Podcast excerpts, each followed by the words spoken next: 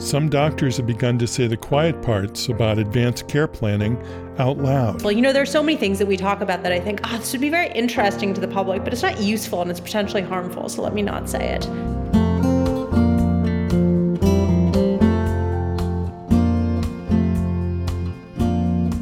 Today we ask Does advanced care planning work? As we present doctors Daniela Lamas and Ira Byock in conversation.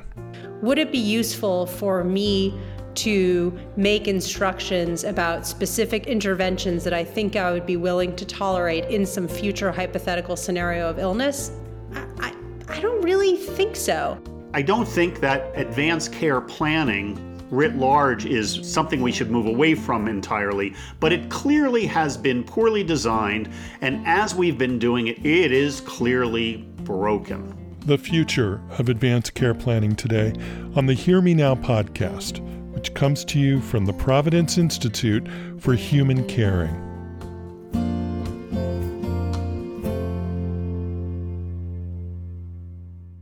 Hi, everybody. I'm Sean Collins. Glad you're with us. The movement towards making advanced care planning a routine part of medical care in this country started in the 1970s. Fifty years later, one view holds that we've made progress towards normalizing the discussion of care options between providers and patients and families before there's a crisis. Another view is that advanced care planning has failed. In October of last year, the Journal of the American Medical Association ran an opinion piece that posits, quote, Many clinicians may be disappointed that promoting conversations with patients well in advance of needed medical decisions has not improved subsequent care as hoped. That piece was written by doctors Sean Morrison, Diane Meier, and Robert Arnold three palliative care physicians in New York and Pennsylvania.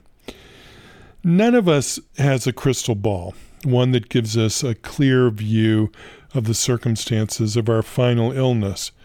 So we find ourselves triangulated, balanced uneasily on a three legged stool. One leg tries to put your wishes in writing even at the risk that that document becomes outdated by the realities and tragedies of the moment. The second leg advocates for naming a surrogate decision maker, a trusted proxy who can speak for you when you're not able to speak for yourself. And the third leg is plain old fashioned denial, where we ignore the need for any sort of planning at all. Dr. Daniela Lamas is a pulmonologist and a critical care physician at Brigham and Women's Hospital in Boston. She's also a frequent contributor to the op ed pages of the New York Times. In early January, she wrote a piece that the paper headlined When Faced with Death, People Often Change Their Minds. In it, she writes, quote, since the Patient Self Determination Act of 1990 went into effect, advanced care planning, which encourages all adults, even those in good health, to choose a surrogate to make medical decisions and to draw up an advance directive, that has been promoted as a way to make sure that people receive the care they want at the end of their life. But this well intentioned effort has not worked as promised. End quote. Dr. Lamas is our guest today, along with Dr. Ira Byock, palliative care physician, author, and longtime advocate for the best care possible throughout life. Ira is also the founder of the Providence Institute for Human Caring, under whose aegis this podcast is produced. We've invited these two physician leaders to the program today for a frank conversation about the efficacy of advanced care planning and the controversy that's swirling in some clinical circles these days. I'm so pleased to welcome the two of you. Dr. Lamas, let's start with you. Do you really think that advanced care planning is for naught? Thank you for, for having me on. And even your introduction made me think. And really, this is such a complicated but important uh, topic to, to think about. And it's important because I think, you know, needless to say, um, it translates into you know what recommendations we we make uh, for for people um, for everybody really.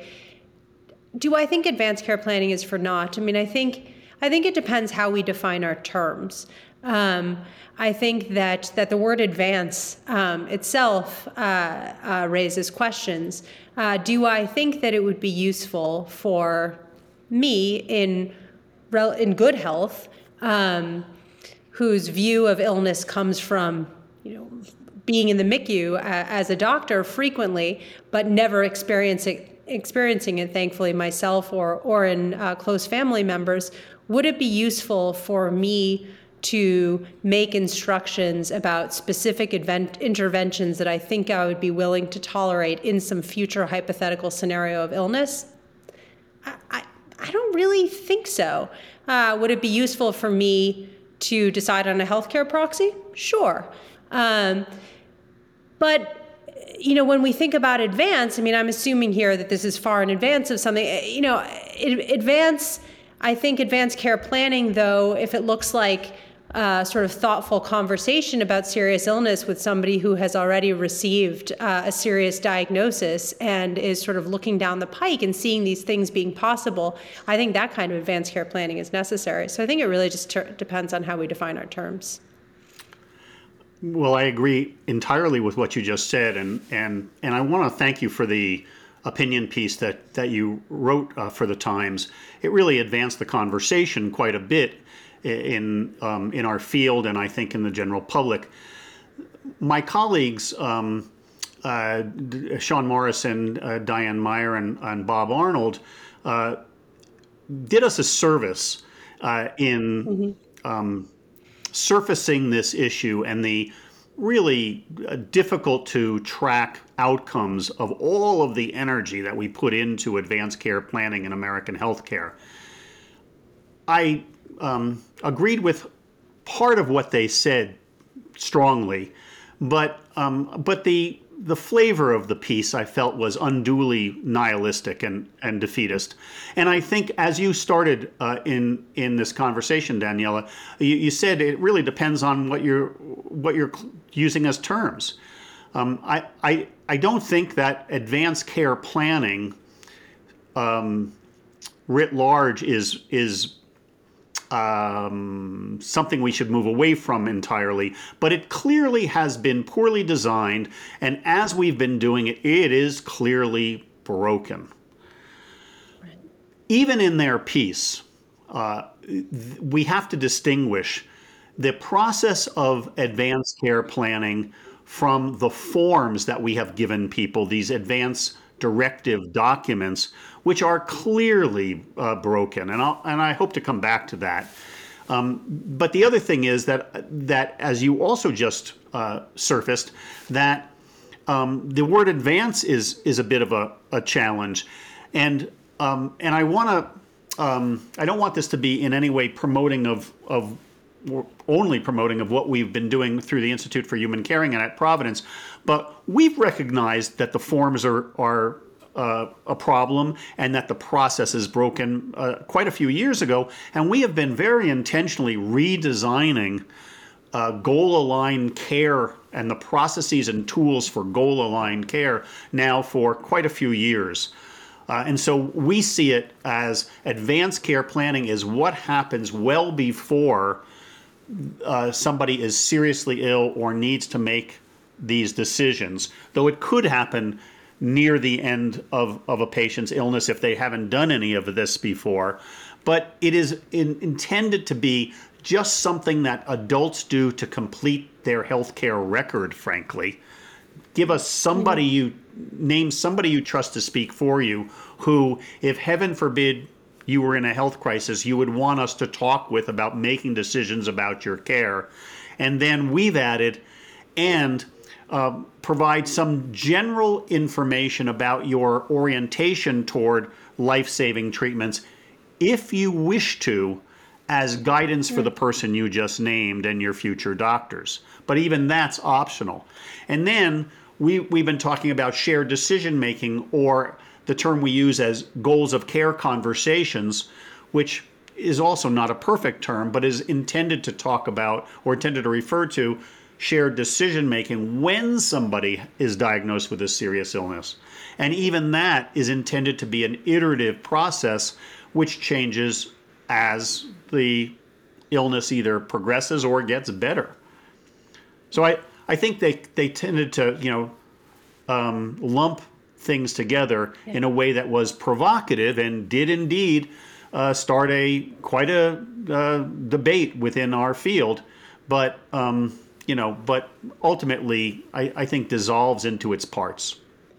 I, I mean, I I hear that. Um, I admit I was uh, hesitant uh, initially to uh, to bring this from sort of the medical literature where and the sort of inner circle of like palliative care experts where this conversation has lived um, and into uh, the lay public and and had uh, some very helpful conversations with Sean Morrison and then James Tulsky at my hospital and Susan Block um, uh, really with the question of is this okay uh, you know, can I write about this?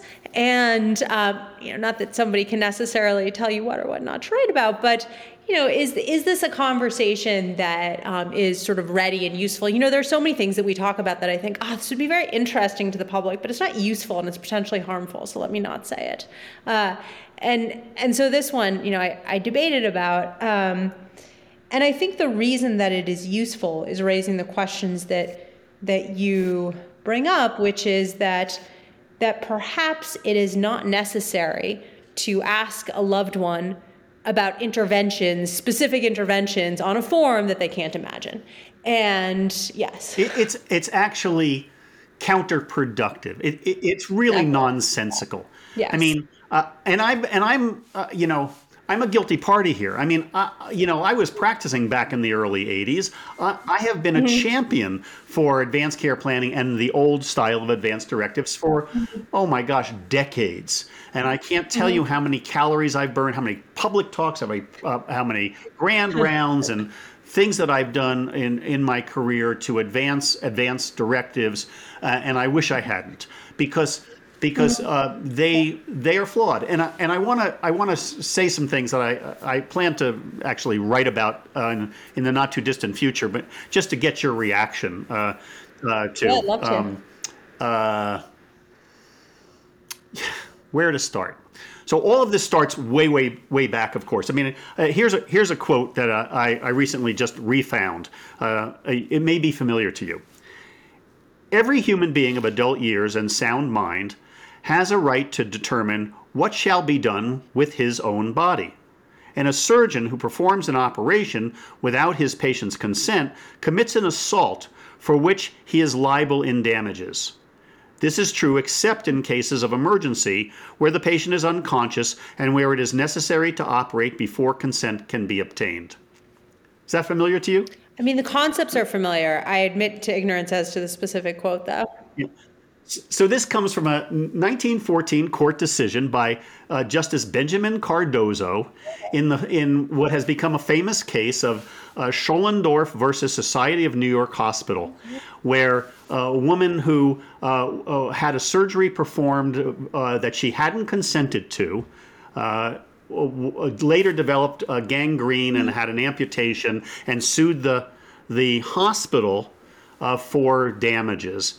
And although she lost because they basically said you can't sue the hospital, you could sue your your surgeons. Mm-hmm. The the opinion uh, is really um, cited often as the beginning of goal aligned care and the notion that we we any adult of sound mind should be able to refuse any treatment that is offered to him or her, and that really subsequent decisions have said you don't even have to give a reason for why you're right. refusing the treatment. You just have to say no, I decline, and and your right needs to be protected.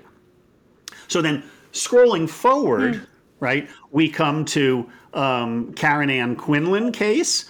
Uh, in New Jersey, uh, she was born in 1954.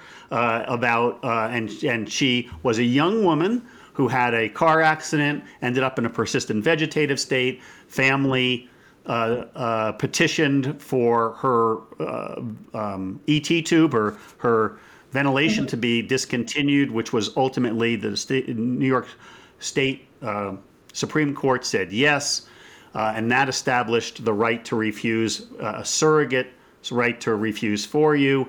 Uh, the Cruzan, Nancy Cruzan case in the in um, 19 early 1980s further solidified. Uh, this was in Kansas, and they said if you have clear and compelling evidence, or a kind of it was a it was almost a criminal uh, level of evidentiary evidence, but you could you could refuse. It was said that she didn't have that, so the the court said that uh, life saving treatments needed to be continued. Uh, but that was strong evidence that advanced directives are needed. And then many of us, including myself, were, were active in trying to promote this idea. And then uh, back to, uh, again, um, Senator Danforth's uh, from, I think, Missouri's uh, Patient Self Determination Act from 1990, which said that every place that receives Medicare funds needs to at least ask adults if they wanted to have an advance directive. Mm. But what happened thereafter was the advance directives were designed by attorneys on the chassis of contracts. And they were designed so that um, uh, to protect you from things that you didn't want. I don't want CPR. I don't want this tube in my throat. I don't want dialysis or medically administered nutrition and hydration. I have trouble as a as a doc who practiced family medicine, emergency medicine for quite a few years, and, and hospice and palliative medicine, I would have trouble writing an advanced directive and saying whether I wanted or did not want mechanical ventilation, dialysis, medically administered nutrition, hydration. I'd have to know, well, what what condition right. What's the- am I in? Yeah. Yeah. You know, did I just have a car accident? Had a head injury? Might wake up? Yeah. Could still do a crossword puzzle? Maybe. Right. Mm, you know, or am I riddled with cancer? You're reading this when I don't have any chance whatsoever of life that's worth living to me, right? Right. So it, it's impossible to do that. Right. If I could go one step further, the attorneys on that contractual chassis uh, required for this to be a legal document your advance directive, which was first called a living will, for it to be either notarized by a notary public or witnessed by two people who are unrelated to you and not your doctor. Right? Right. Um, so interesting. And and I got to tell you that that um, requirement is what often makes these advance directives landfill because I, I can give them to a patient, and if the patient is able to complete what they want or don't want, I then have to say, and please have this witnessed by two people who don't know you or notarized and bring it back to us, right? Yeah. Never happens. I mean, it happens rarely, Yes. right? Which is why about even in in well functioning systems, about 30% of adults have these documents. And I, I guess I, I'll turn it back to you and say, do you, are you aware of any data whatsoever that shows any added value to having documents, uh, advanced care planning documents, witnessed or notarized? Um, it's fascinating. I am I am not aware of it, of any data, um, nor nor uh, sort of just in, you know intuitively uh, from sort of a human perspective, do I think that uh, it feels like such a disincentive. Um, you know, you're already talking about a subject that is uh, largely unimaginable and uh, for most scary. And then uh, it also is, is, so counter to the spirit um, of of what these should be, right? Which are living documents that change depending on where you're at, to change depending on the context, exactly as you said, rather than a legal binding decision that carries you through until time. Of course, you know that's that carries you through time. I mean, that's that's not what we ever intended them to be. So. Yeah. I had an aha moment a number of years ago when uh, a colleague of ours, uh, uh, Dr. Joseph Fins uh, at NYU, he's a clinical mm-hmm. ethicist, internist clinical ethicist, wrote a wonderful paper um, uh, called uh, From Contracts to Covenants or something. I think it was along those lines. And, and Joe observed that advanced directives were built on this sort of contractual chassis, and contracts exist to protect you from future harm, right? But most people want decisions about care, their own care in life threatening situations, to be made in a covenantal mm-hmm. fashion mm-hmm. by people they inherently trust, who they know have their backs, who, who are going to act in their best interests. Uh, and, and, he, and he pointed out that we're, we're going about this in, in the wrong way. I mean, I think that's that's sort of resonates clearly with um, with the kinds of questions you know with what we're talking about, and I think I think the question of harm is interesting too. I mean, it is it is framed in a way that um, which you know perhaps is fair for the way a lot of people feel about the medical system, but um, it is a way it is saying of protecting you against people who are going to do things that are not in your best interest. And you know if if people and and clearly we need to do a lot to build trust, but um, if people said, all right like I sort of to what you were saying earlier about what you ask people to fill out, you know, are you somebody who likes who would tend to be a more intervention person or a less intervention person? Um, acknowledging that that might shift depending on uh, what these interventions, where they can get you, and where your situation is. You know, if you could say, well, look, I'm kind of a more intervention person if you can get me back to something that's, you know, sort of like what I was before. Exactly. And then you trust your doctors to play it out. Um, that Exactly. That, but that's not, and but but you know nobody. So you know, I think people want to come in. That feels in the ICU. Feels in the ICU, like families. That is often what people want. But then they're tangled up in. But there was this thing that they told me they would never want this, or they told me they would always want this, and how does that align? And and yeah, I think it becomes it becomes confusing, and often these statements that people make. Um, are not helpful, but but end up being sort of harmful. Exactly. Um, so I want to I, I want to get to w- how we're reconceptualizing this because I'm really eager for your uh, um, response and see. Let, let, me say one other thing, which is that I, I later ended up doing some research with uh, with uh, uh Joe Fins. Uh, we tested this. We actually yeah. got a bunch of of uh, patients and and their huh.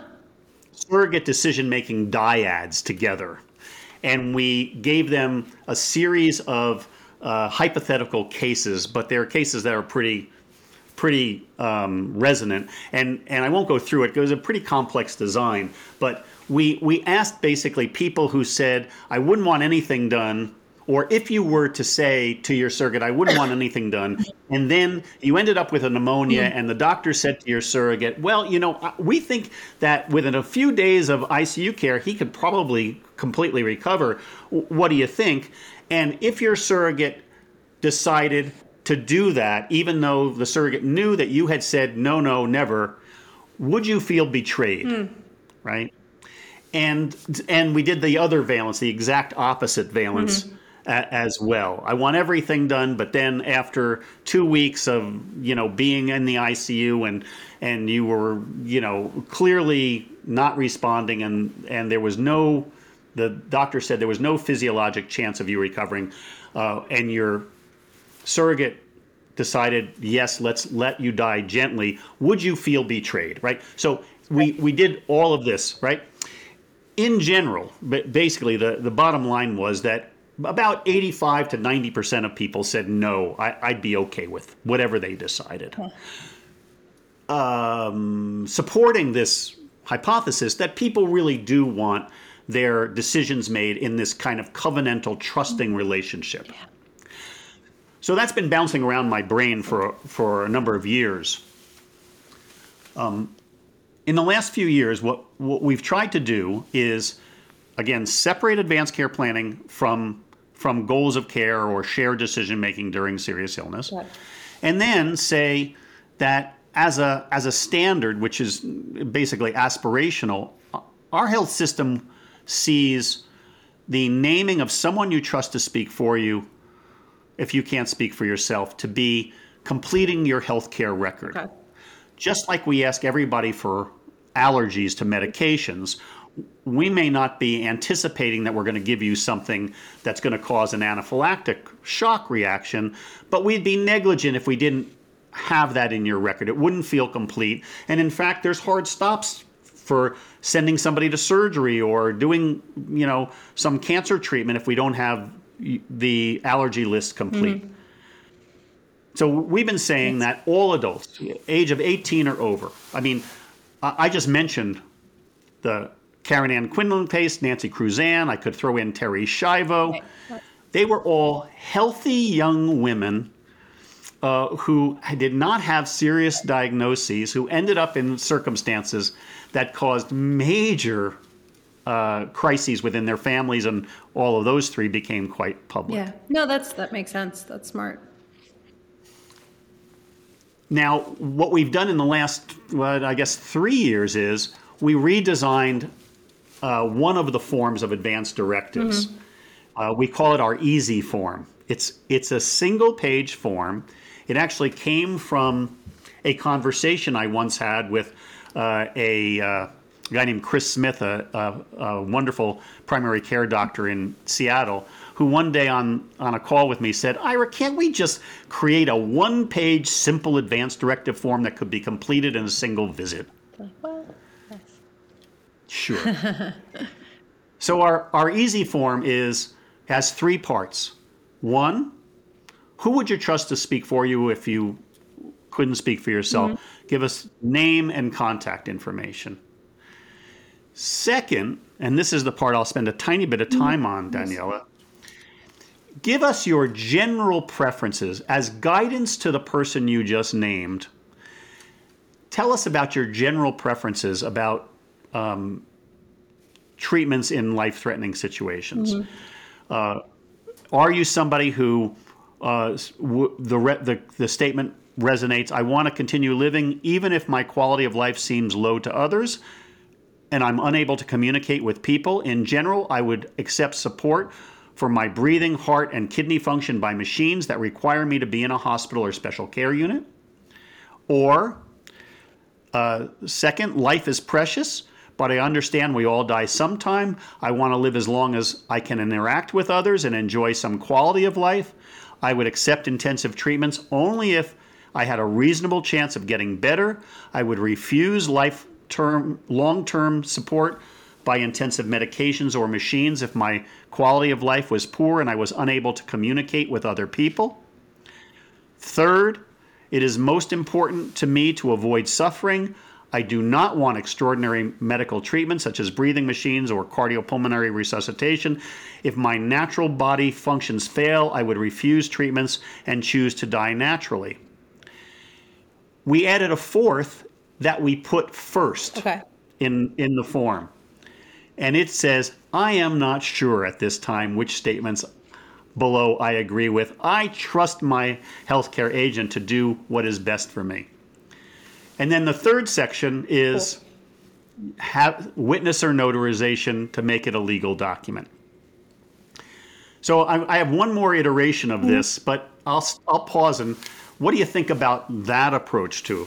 I mean, uh, I, I think first of all, I think the sort of, you know deciding on a healthcare proxy uh, entirely makes sense. Um, I was going to say particularly if a family is complicated, but families are all complicated. So particularly if you have a family, um, and also if you don't. Uh, so yes, um, you know, I, I think I would love to think more about you know these these options i think those really do encapsulate um, the what we kind of want to know from people when we're asking their family members tell me like what kind of person what is this like you know is this the kind yeah. of person who would who would be willing to go through anything um, you know who, who would be want to who would be willing to be alive at all cost um, uh, what kind of life would they find meaningful? You know, I, I think that that encapsulates that, and I love the fact that you know you put first the I don't know, so that in a way, uh, you know, if if there's anything uh, important to ordering,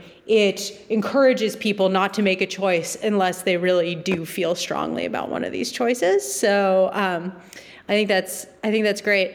You know, one question I have, and I just don't know the answer to this, is to what extent do you believe that these um, uh, sort of types of approach are are fixed, are sort of uh, intrinsic to the person, or um, sort of shift over time, and uh, is the you know is the idea that this is going to is revisited sort of when health status changes or how does how does that work? I simply don't know. Like i wonder about that you know what changes like when you become closer to the point where the only way that you will be alive is in a limited fashion is what you're willing to accept different than it would be sitting here in good health where i say ah i wouldn't want to be alive that way.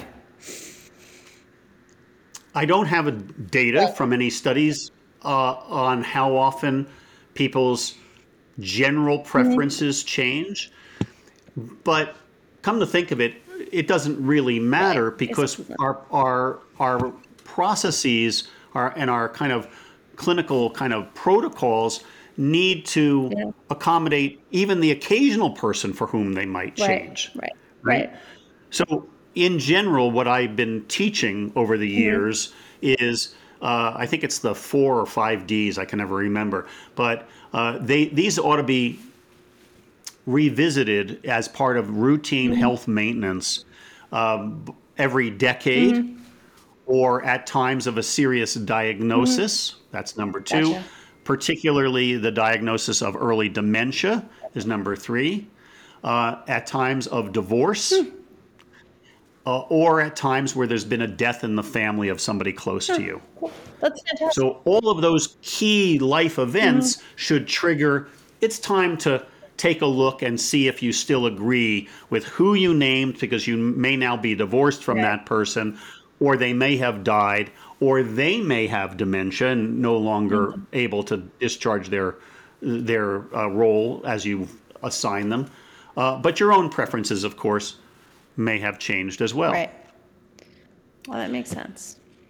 So let me tell you the other yeah, thing we've done because I, am as as I was reading, you know, the editorial mm-hmm. that's sparked your piece your article, which touched me a lot and resonated with a lot of people, but me as well. Uh, I've been getting increasingly excited about how we've not been nihilistic, but really leaned in to try to re- redesign this. So the other thing we did was uh, even that easy form still has to be witnessed or notarized, which again, it you know we've created like sign-free zones in our cl- clinics. You know, we really want you to do this, but you can't do it here, right? right, right. right? it's yeah. really it's bizarre, and the hospitals are even worse. What we did was we said, okay, well we're going to create a, a, another document that is exactly like our easy form mm-hmm. that you know, sections one and two are exactly alike. But instead of the witnessed and notariz- notarization, we're going to put a statement there that says the patient I am uh, meeting with today has capacity to make healthcare decisions. And then it is signed by a doctor, nurse practitioner, or PA, somebody with a independent license. So the signature attests to the person's decisional capacity and then records their verbally expressed wishes on this easy form, which we have um, labeled a trusted decision maker declaration.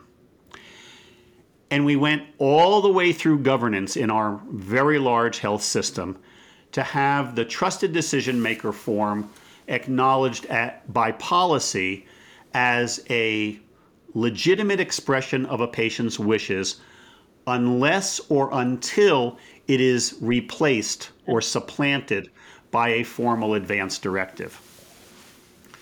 That's great.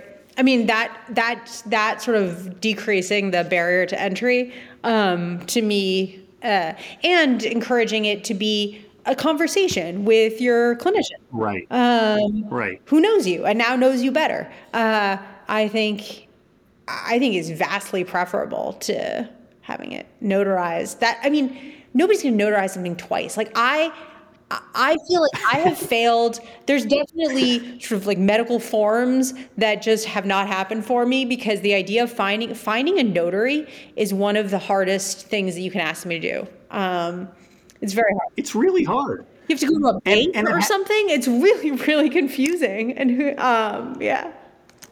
And it's and it's kind of this antiquated um, construct. It's it's like you know I, I was thinking earlier today actually in thinking about the conversation we're going to have.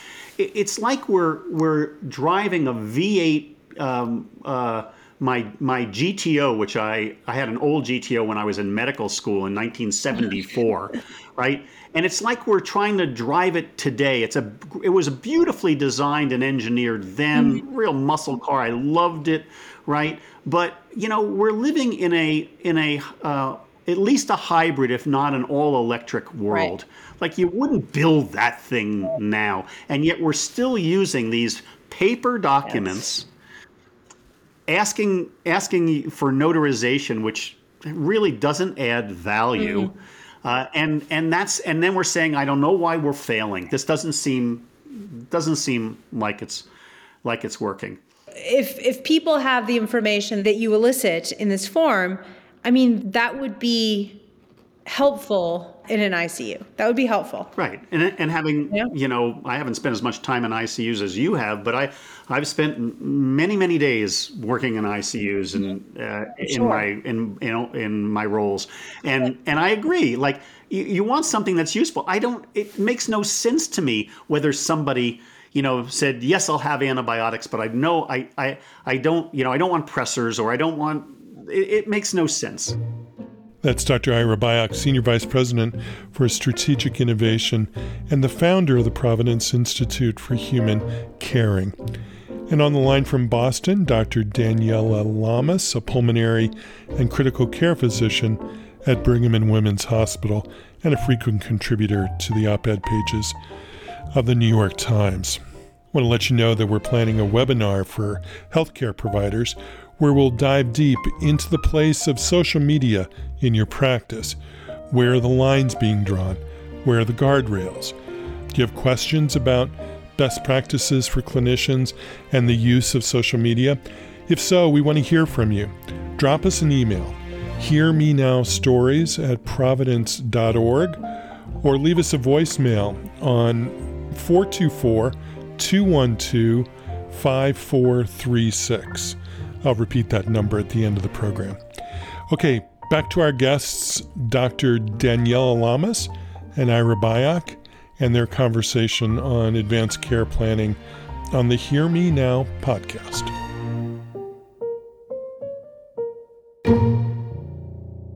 So here's an idea. I, I want to pitch an idea to you, but please. I, okay. So Imagine if we had a coalition of major health systems, all of which I would bet have uh, less than half, probably less than 40% of their adult patients have advance directives on file.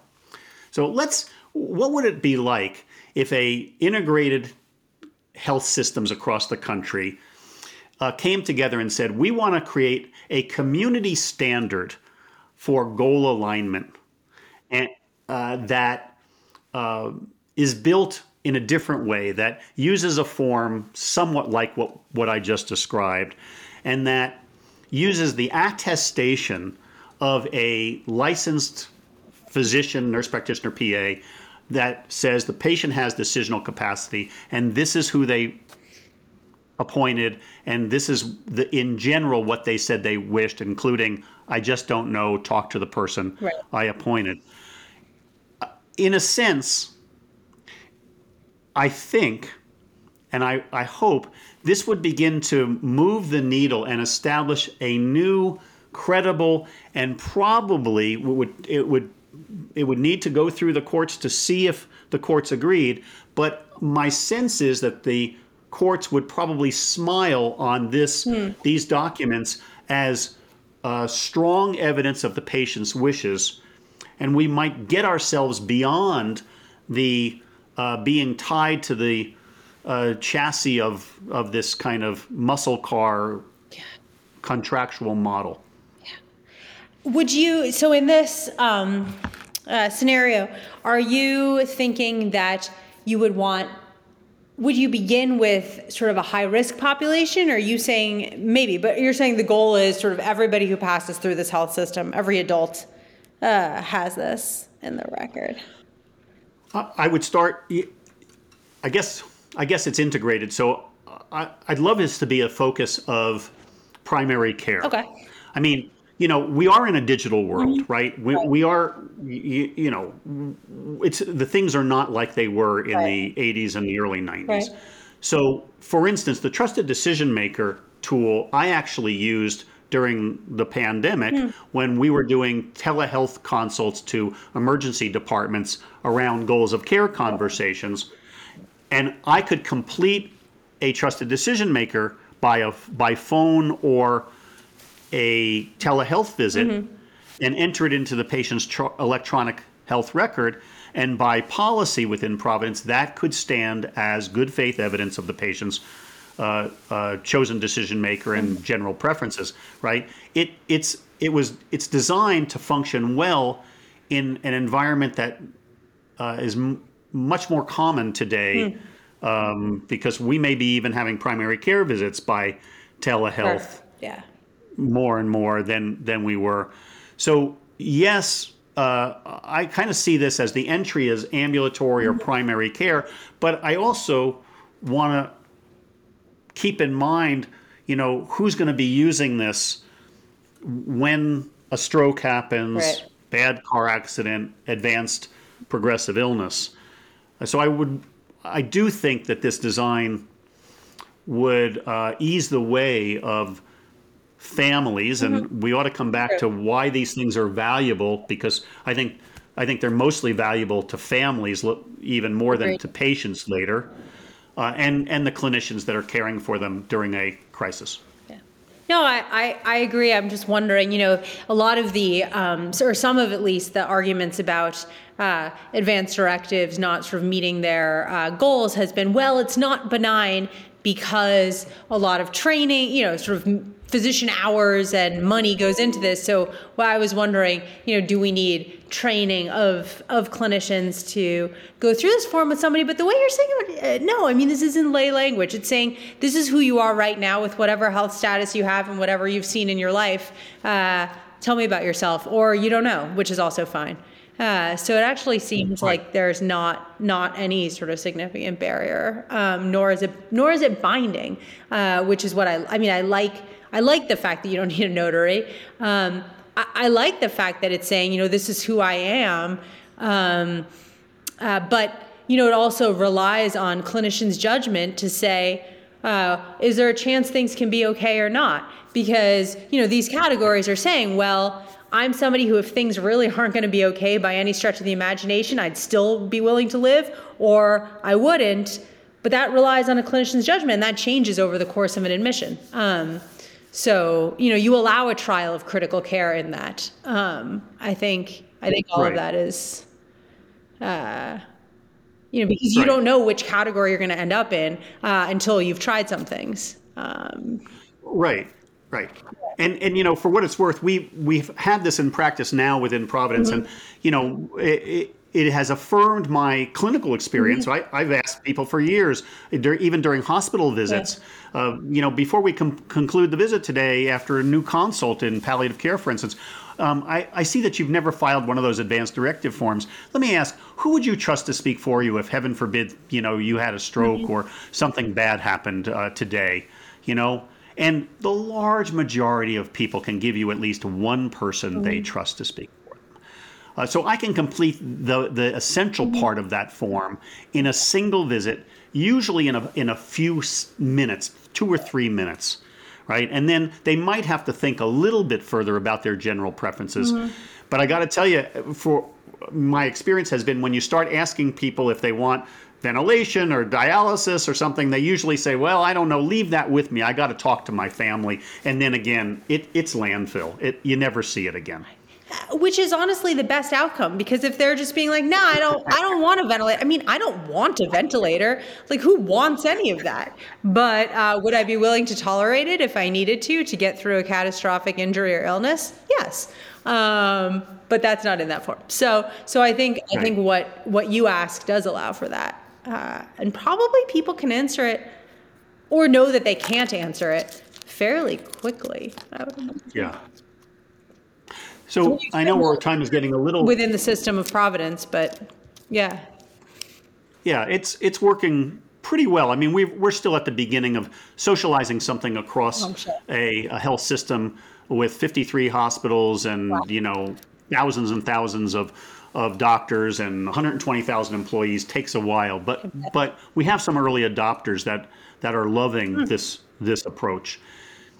Um, I I also took exception with the editorial saying you know there's there's no evidence that um, these discussions and these forms uh, have any positive impact. And and you know I, I was reminded of that phrase uh, absence of evidence is not evidence of absence. You may be we may be trying to measure the wrong things. And you know, I don't know. I assume you read Randy Curtis's uh, uh, I was editorial. actually about to say that to you. Yes, yeah. And you know, Randy, I've known Randy for years, and and and that resonated with me. And you know, I have an advance directive not because I have a serious illness, but because I have a wife and daughters. Right. The very fact, even today, in my very good health, the fact that I have an advance directive to lessen their burden mm-hmm. gives me a sense of confidence right now. That's that is real benefit to me. It's not trivial mm-hmm. uh, because I've having spent so much time in emergency medicine and the like. I I recognize that I could die at any day or I could have a car accident, but it it it lessens my burden.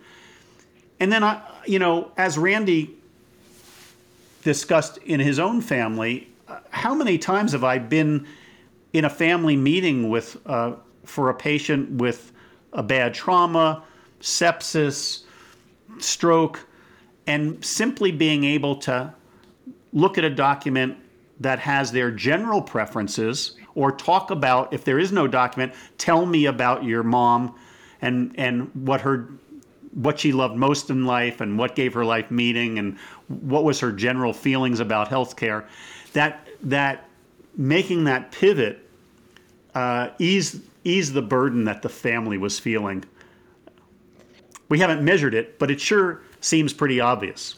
No i i, I do agree with that. I i do agree. And, and you know i think getting back to the first question um, that we were asked and that we were talking about and to the word you know the point of the word advance I mean, I argue that it's not entirely clear that that uh, you know for Randy Curtis now to have that conversation.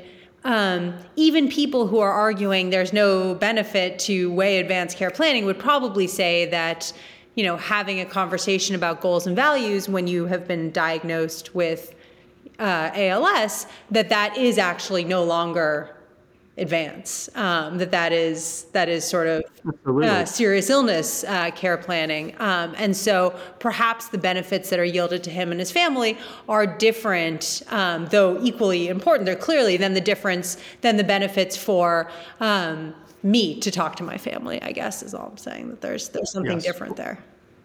For our listeners, we should clarify that that Randy uh, Curtis is a fabulous uh, uh, critical care doc, a, thought leader in in both critical care and, and palliative care, uh, who has been diagnosed with bulbar ALS and wrote a response, I think, to the uh, JAMA mm-hmm. op-ed uh, talking about the importance and value of advanced care planning in his own life with his parents' mm-hmm. illnesses and and now with his own. Mm-hmm but not well measured. Right.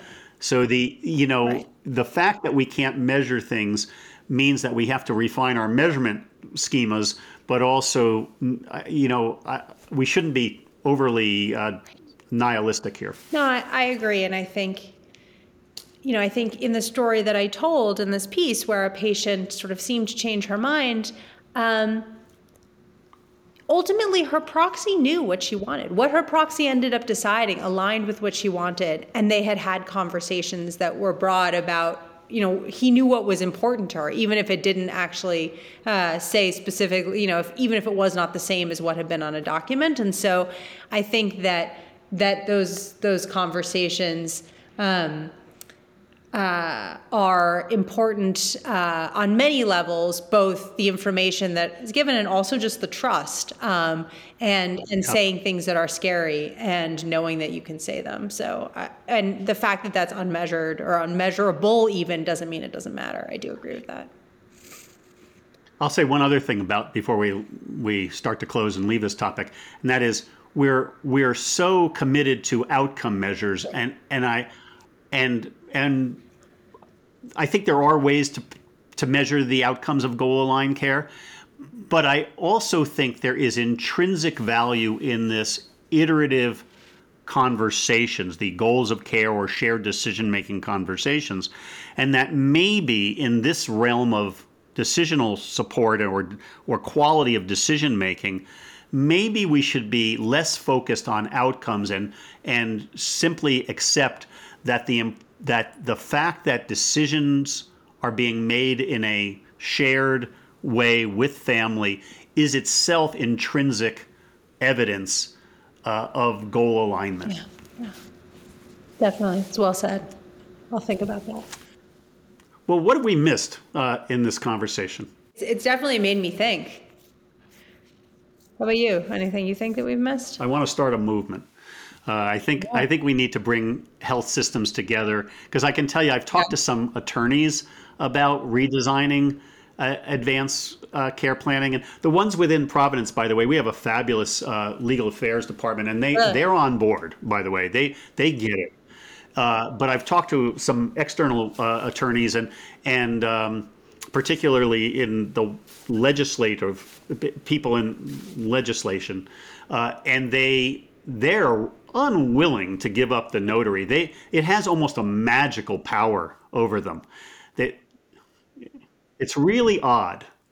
Uh, so I, but they, but they, what I get from the legal, the healthcare law people is, if there was sufficient mass mm. of health systems that said this has failed, we're going to adopt a community standard that you you begin to develop a community standard that it's it's highly likely the judiciary w- would uh, accept as evidence of gotcha. of the patient's wishes. Huh. Hi, it's Sean. I'm going to jump in with a point of personal privilege as host. You've both done a great job in this conversation pointing to the importance of naming a proxy, um, a surrogate decision maker, a trusted friend who knows your mind and whom you trust to act in congruence with your values if you're not able to speak for yourself. My question is what do you do with the socially isolated patient, the lonely patient who can't name someone to serve as their proxy? I mean, you know, we see in the unit for sure um, the sort of lonely patient who. Uh, tragically in the hospital the the term I don't know if it's beyond my hospital, but the, the term is an unbefriended patient, which is yeah. awful um, uh, and very uh, poignant, obviously. I mean, uh, sometimes, um, you know, we reach out to that person's physician. Do they have a good relationship? Things like that. Ultimately, if there's no one, um, the hospital uh, does end up making decisions for somebody if they you know are not going to be able to make decisions for themselves over a period of time uh, until um, a guardian which is really the uh, a tough scenario to be in uh, because guardians um, generally err on the side of doing everything when there's anything to be done, which makes sense. They don't know this person. It is hard to back off. Um, you know, a legal guardian is ultimately found. So, which is which is more even more reason for somebody who doesn't clearly have family to say, you know, even my primary care doctor, uh, that's somebody who I would trust, um, something like that. Go ahead. So, yes, uh, Daniela, what you said is entirely mm-hmm. accurate as a palliative care doc, mm. our my approach has been to those people uh, first to try to deliver deliver them from anonymity. Right. So many consults come in to see an unbefriended patient in the ICU, mm-hmm. and and we get we get nosy and start calling uh, everybody who ever touched that person that we can find and try to find out who this person is, who you know, I'll make him a he for the uh, economy of discussion, who who uh, he felt was his friends. Uh, while active, uh, what he liked or didn't like, uh, general, just trying to dig into the person's history in some way. Uh, find somebody, even if it's uh, a nurse's aide who has been with this person who may know him uh, reasonably well. And then we write extensive social history notes in the chart. If if we can't find anybody, any relative that we might name as some sort of default surrogate, and many of the state laws do have a kind of surrogacy ladder for by relationship, uh, then we um, may have to get the ethics committee involved. But we try to deliver the person from anonymity, talk about the person as a whole person, and then within the available treatment decisions or treatment available, their potential for f- uh, further recovery or functional outcomes, see if we can come to some consensus. We may or may not have to get the court involved to uh, to name a guardian. If if we do have one or more people who know that person and we can come to a clear consensus, uh, meaning just I don't mean this to sound crass, but there's nobody to complain or sue. Right. right. right, then we may be able to make a decision in the person's best interest without going down that that guardian route, which is really onerous to everybody involved. But we get nosy. We we we we start poking around. Ira, Daniela, thank you both for taking the time to engage with each other and with us today. It's been a pleasure listening to your conversation. Thanks. An honor to speak with you. So thank you guys both so much to make me think. I feel the same, uh, Daniela. Keep writing. I, I, I so appreciate your perspective that you bring. It's really been so helpful in not only this topic, but many more that you've addressed. It's, it's wonderful. Kind of you. Daniela Lamas is a pulmonary and critical care physician in Boston, where she practices at Brigham and Women's Hospital. She's an assistant professor at Harvard Medical School and a contributing opinion writer for the New York Times. Ira Byock is a palliative care physician and the founder and senior vice president for strategic innovation at the Providence Institute for Human Caring. Ira's books include The Best Care Possible and the four things that matter most. A reminder that we're planning a webinar on social media best practices for providers. We welcome your input and questions. Write to us here at Hear Me Now Stories at providence.org or leave a voicemail message for us on plus one 424 212 5436. That number in California is 424 212 5436. The country code is 1. The Hear Me Now podcast is a production of the Providence Institute for Human Caring on Twitter at human underscore caring. The program is produced by Scott Acord and Melody Fawcett. We have research help from medical librarians, including Basha Dolofska Elliott, Sarah Viscuso, and Heather Martin. The executive producer is Michael Drummond. Our theme music was written by Roger Neal. I'm Sean Collins. Thanks for listening. Be well.